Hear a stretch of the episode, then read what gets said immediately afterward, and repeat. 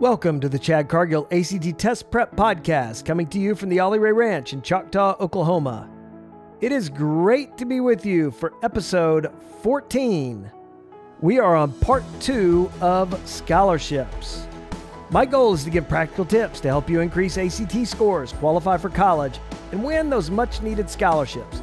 We'll talk colleges, careers, and most of all, test taking strategies and tips. I hope you enjoyed part one of the scholarship series. In that, I uh, it was a little bit of a long episode in that I, I tried to establish a lot of the terminology and the types of scholarships and kind of a plan on how to attack the the maze and the marathon of scholarships.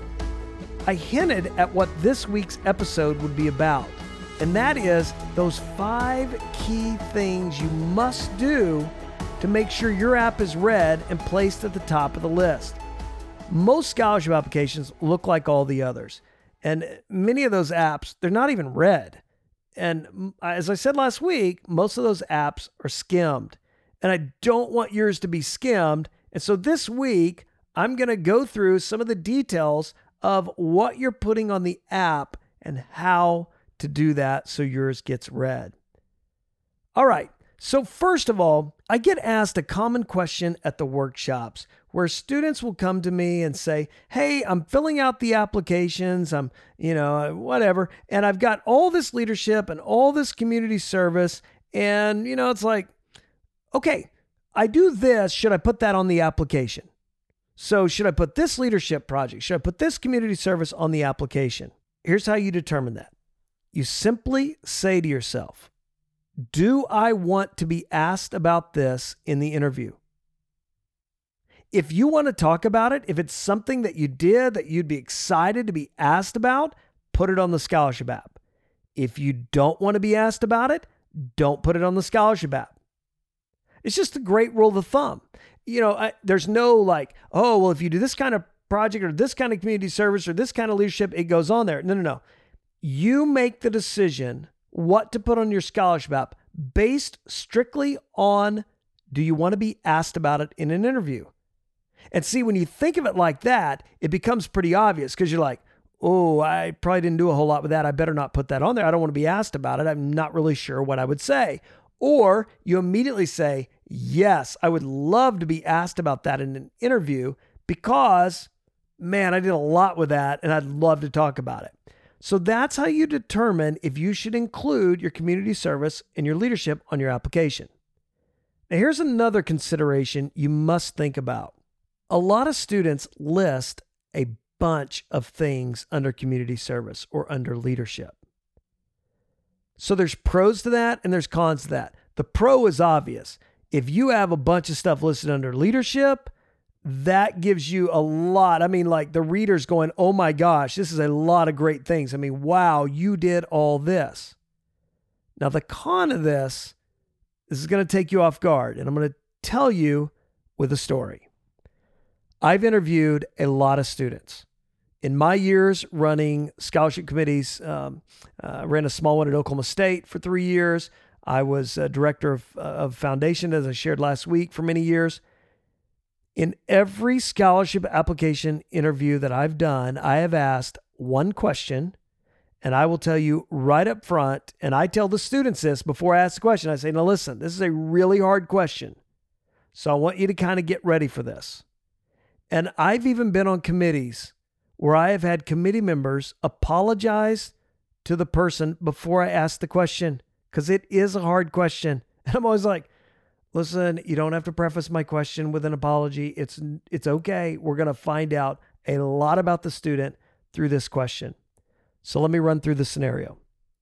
One year, when I was director of a foundation, we were giving away a lot of money. We got all the students' apps in, we graded them. We had a scoring system that we used. We went through and we broke down all the different categories. Um, we assigned uh, values to those. We laid those all out. Um, everyone, um, you know, we, we calculated, had a, a spreadsheet. I plugged in everyone's scores. We did that. Then we had a ranking that we used where you could not only assign points, but then you could just say, hey, overall, I just like this one the best. I like this one second, this one third. we had, and this is not just one year, I've had this happen multiple years, where we've had students that had unbelievable applications. I mean, when you looked at her leadership, it would just be item after item after item. I mean, you just go, my gosh, how did you do all this? This is incredible. Anytime I see an application like that, I get very leery. I, I, I become the biggest skeptic ever. And so here is the big question that I ask. And I, again, now I have asked this of every student I've ever interviewed for a scholarship. It goes like this I'll let a few rounds of questions go, and then it'll come back to me. And I'll hold up your application and I'll say, wow, this is incredible. And I kind of look to the committee. I'm like, this application is incredible. Look at all of her leadership. It is outstanding. And, I'll just say, my gosh, I mean, you've got like 10 different things listed here under leadership. And I'll go, that's amazing. I mean, it's obvious you're an amazing leader. And I have no idea how you had time to do that, but wow, I'm so impressed.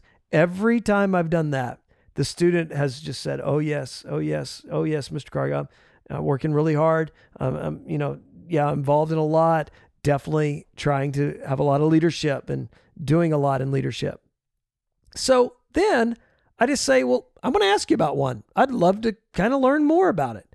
And every time I ask that, she's always like, "Oh yeah, can't wait." I never pick the first three ever because I know the first three, she probably did a lot with those.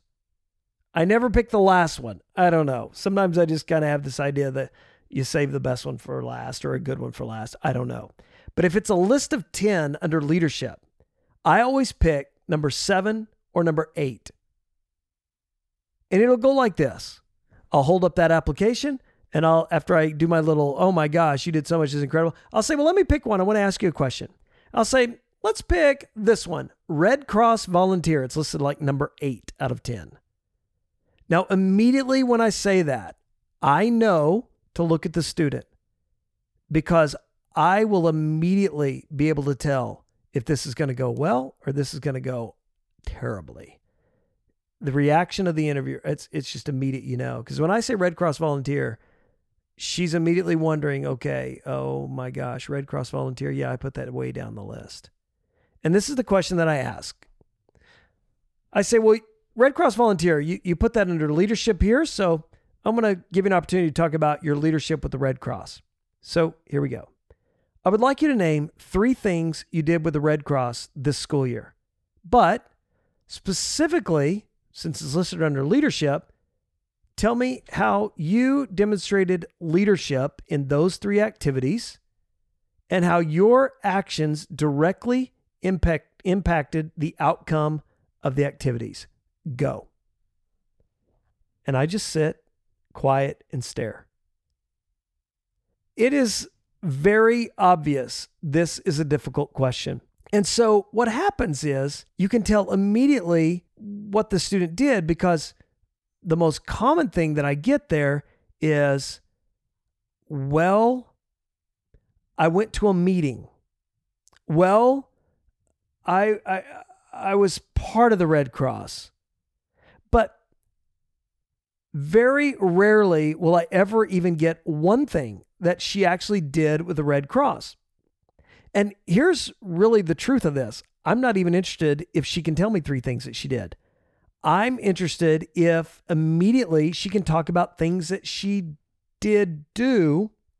And then that just tells me that it's legitimate, that it actually should be on there. But what I've been told in interviews many times is, well, you know, yeah, I signed up for that. Yeah, I went to a meeting, but I really didn't do a whole lot with the Red Cross, but I was a member. I'd love to talk about a few of those others on there. So when this happens in the interview, it just reveals that a lot of the stuff that's on the application it's not valid.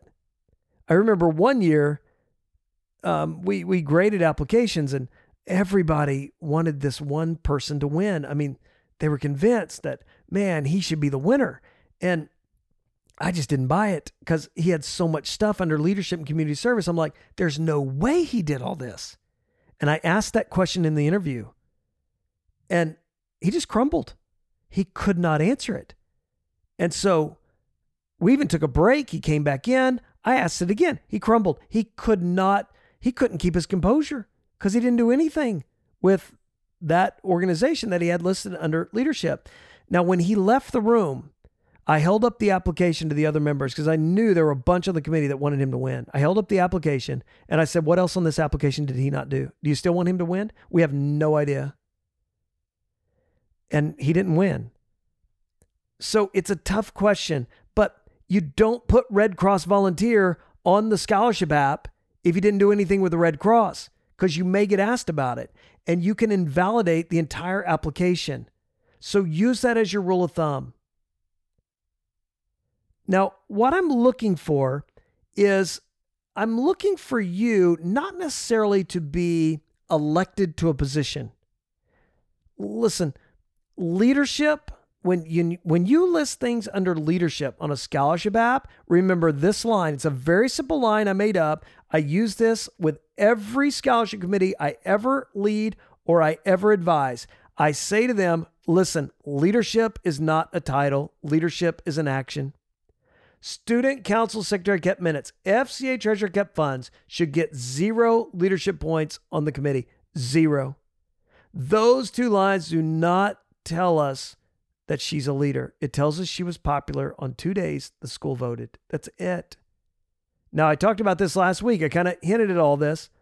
Yes, you may be on student council and be a great leader, but the title is not what deems you a leader, it's the action. And I'm not even really interested in you like having titles. My daughter Casey, she wasn't into the whole running for office thing. I think her freshman year was the only time she ran for office, got elected to something, and didn't do it after that. And I told her, I said, I'm great with that because to win leadership scholarships, you don't have to get elected to things. The talents and the passions inside of your soul are not voted on. They're not voted on by your peers. And so, what we want to do is we want to use that passion, that talent, and what whatever that is inside of us, we want to use that, and we want to see if we can do a project, something to help inspire, motivate people that are in need, people that are struggling, people that we could help. Then you want to capture what you did in that project, whether that's uh, you know uh, something you did with a big group of people, uh, a few people, whether you did, you know, inside of an organization or what, but you want to capture that. And typically on a scholarship app, you're going to be asked for the organization with which you did your project, your title, and your roles and responsibilities. The title always throws people off because students will be like, well, I, I, I didn't have a title. It wasn't like I was president. Here's the great news if it's your project, you can make up the title. Call yourself anything you want to be. Christmas meal coordinator. Make it up. It's your project, so you can designate the title. Then you're going to write a description, and your project description is where your application will be sorted as a winner or a loser. This is where you're going to the committee's going to read that. They're either going to eliminate you or they're going to say, "Hey, yeah, this is a special pile. These these are the ones that we're going to consider for the next round of interviews or to decide um, who we want to name as the winner. And so that description is the key. Most students don't even include a description. You want to make sure you're getting a description in there somehow. And if students do include a description, it's usually really basic and it doesn't give the reader the necessary information to get the application in the special pile. So here are five keys to writing a winning scholarship or resume description. Number one, you want to always start with a word ending in ed. Organized, led, developed, implemented, created, managed, prepared. ED words imply that you did it. You see, we have a lot of professional decision makers in the world. We have very few doers. When you start your scholarship application description with an ED word, it tells me you're different. You're a doer. You're already leading the pack. Number two, you should always include numbers. I want you to quantify your projects, include numbers. Look, you know, uh, when I write a scholarship app or when I grade a scholarship app, I like to see the number three rather than the word three. And some people say, hey, that's not professional, that's not formal. Look here, everyone does it the formal way, and it's all words and they all look the same, and I skim them. But I find when students put numbers in the description rather than the words, my eyes catch it. If you looked at my resume right now, my resume is full of numbers. And again, people say, eh, it's not very formal. Listen, with the numbers in there, the grader or the person reading it, it will catch your attention and it quantifies the projects. Here's the key if you put a general description, fed families at Christmas, the scholarship committee does not have perspective. They really don't know. And there's a lot of debate that goes on in those committees about, well, what did he actually do? Or, I mean, what does this really mean? Fed families, what's that? But when you say specific numbers, how many kids, how many hours, how many families, how many, then it allows the committee to have perspective and they understand what you actually did. And that is the key. All right. That is going to be the key. You need to quantify, use numbers. It's just like looking at a science book. If you're looking at a science textbook, you know this is true. You look at the graph, like immediately you turn the page, there's a graph, you want to look at the graph. The same way on a scholarship app. When you see numbers, you want to look at the numbers. Number three, do your projects in teams. Look, don't do it alone when you have this passion, this thing that you're like, man, I want to do this great project. I want to, um, you know, I, I want to get some. Uh, I, I, love horticulture. I've shared this on on the episodes. I have a huge orchard. We have 84. Um, we put in this year 84 fruit and nut trees, and and so I just love horticulture. And I tell students in my workshop, listen, if you love horticulture, if you're like me, you're an FFA, you love horticulture, here's what you need to do. You get a few of your friends who love horticulture and you go to your elementary administration, your high school administration, you go to the administration and you ask if they will allow you to adopt one class in the elementary, one grade, one class, just one class, and see if you and a couple of your friends can do a project with that class where you're going to set up one raised bed garden at the elementary school. You're going to teach that class about organic gardening, sustainable living, taking care of the earth, and you're going to plant a couple fruit trees at the elementary school, and you're going to teach them how to maintain them. And you're going to use that to inspire them, motivate them, help them. And you're doing exactly what you love to do. So I don't want you to do that alone. Look, if you do that project alone, it's going to be a lot harder. If you do it with a couple friends that also share that passion, You'll do a better job. You'll have more fun. You'll bond as friends. You'll stay motivated. And doing projects in teams shows leadership. Again, leadership's not a title, it's an action. And when you do a project like this with teams, it shows the action. Number four, include money. Now, this does not mean attach a 20 to the application. All right. No, no, no. Don't do that. What this means is if your project is associated or had money involved in any way, you should put that dollar value in the description. Look, if you did the horticulture project that I just talked about, possibly you had to raise some money to buy the fruit trees, or maybe you had some of the uh, uh, the soil for the raised bed donated. You could put the value of that soil donated. You could put the value of those plants that were donated if you raised money for it, then you put how much money you raised. Now, some projects, maybe you love to read and you do a project at the elementary school where you and a couple friends just go read with a couple kids that are going through a hard time that week. And you do that every week for, you know, a couple months. Well, there's no money or value, like dollar value associated with that. And that's fine. But if there is a dollar value associated with it, you should include it. Maybe you serve meals at your uh, city rescue mission will estimate the dollar value of the meals you served and include that in the description. And number five, the last one, put what you did last in your description. See, if a student had a description at all, as I said just a minute ago, it might say fed families at Christmas. But I like to put fed families at Christmas last in the description. So what I do instead is I say organized, team of three, raising $300 to feed five families at Christmas. And again, now I'm going to use numbers instead of the letters on all that. So think about what the grader does. She'll say, organized, doer. Organized team of three, leader. Raising $300. What'd you do with that? Then I say it. I fed families at Christmas. By putting what you did last in the scholarship description, it keeps the grader on the application longer and it allows you to tell more about yourself. So that's the strategy. You want to follow those five. And if you could do that, you're going to find that your scholarship application gets read and you're going to find that you're much more likely to be named one of the winners. All right. So if you will go to scholarships.chadcargill.com, get that PDF downloaded, and you'll see that as I talk through this episode, I was doing a lot of what's on that document. And you can kind of follow along, and I expound more uh, in the uh, in the document. I give some project examples and different things. So get that resource, and that way you'll have that. Always refer to that anytime you're creating a scholarship app or a resume you should immediately refer back and say, Did I follow the five rules? Am I close? You may not have all of them, that's okay.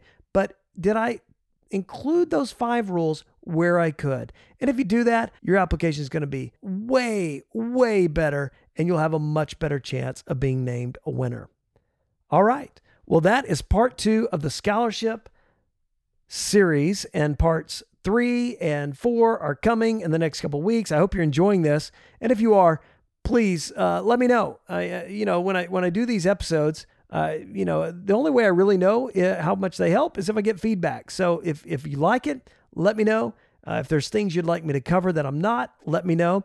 And again, this really uh, is just kind of a this came about from the webinars that I was doing with the parents, and I kept getting asked all these questions, and this was by far the biggest. Uh, concern of the parents, even our poll questions. Uh, scholarships were more than double uh, the other questions, uh, the other uh, areas of concern, and uh, more than double the questions that I was receiving. So, again, you can go to podcast.chadcargill.com, find that information on all the episodes that I've done. If you enjoyed this episode, I would love it if you'd leave a review. Uh, if, certainly, if you're an Apple Podcast user, just click that five star and type a very short review. That would be great. And I'd like to read one that was uh, left by Diane Portillo. And I hope I said that right uh, Diane Portillo. She said, Great information. Uh, great info for college bound students. She said, Great information. I just listened to the to episode one and can't wait to hear the rest. I'm a parent of a Washington high school student, and she attended your session in February. She learned some great information then, too. Washington High School. I'm so glad, uh, Diane, that you included the high school. So I can give a shout out to Washington High School. Washington High School in Oklahoma is just an amazing place. And uh, if you're a rival of Washington's, I'm sorry, you can, you know, turn off the podcast or whatever because I'm to brag on Washington for a little bit. Man, it's a great community. Uh, it's it's great people, and they've got so many good programs there. Uh, I love going to Washington. Uh, their their football team is amazing. They got a great coach there. It's just a great school with great people, and uh, I, I, loved it when I got to do the workshop at Washington High School this past year. Um, man, it was a, it was a lively group that just really interacted well. And so, uh, anyway, uh, thank you so much, Diane, for leaving that comment. I'm glad you're enjoying the podcast and I hope you'll continue to listen. And look, if you're enjoying the podcast, share it with somebody. Just tell one person that you think this might help because I would love to be able to get them information as well. And hopefully, uh, we'll see their scores go up and they can win a bunch of those scholarships as well. You can go to calendar.chadcargill.com and view all of my scheduled classes. Uh, I'm all over. Uh, every school year, I do workshops in Oklahoma, Arkansas, Texas, Missouri, Kansas, Nebraska, Iowa, and I would love to come to your state as well. So all you got to do is just reach out to us and you can email my assistant Penny at chadcargill.com or call our office and uh, let us know where you're at and we'll get you on the schedule and hopefully uh, I can come see you and do a workshop. If there's not a workshop scheduled in your area and you are not able to get your school to schedule, you can attend a workshop nearby. So on my calendar, uh, you'll see all those schools and you can just call them up and just see if they have space available. And usually there is uh, at, at most schools.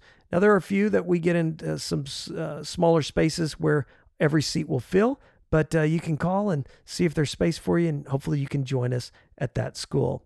All right. Well, I'm glad you joined the podcast this week. And next week, I'm going to be back and we're going to start diving in to hey, now I'm a finalist what do I do? I'm a finalist for the scholarship. Uh, man, I've been I've been told I'm going to have an interview, and wow, I cannot wait to tell you what to do and what not to do in an interview. I have interviewed hundreds, and in all of my interviews, I, I just keep making these mental notes of wow, don't ever do that, or yeah, yeah, that's how you do an interview. So I'm going to tell you some great stories of things to do. I'm going to go through a lot of examples of do not do this, do not do that. Here's how you prepare for an interview. I really think you're going to enjoy the next two episodes, so I hope you'll join us again next week. All right, well, thank you again for joining, and I will be back with you next week for the next episode on scholarships and interviewing. You guys have a great weekend. Thank you so much for joining.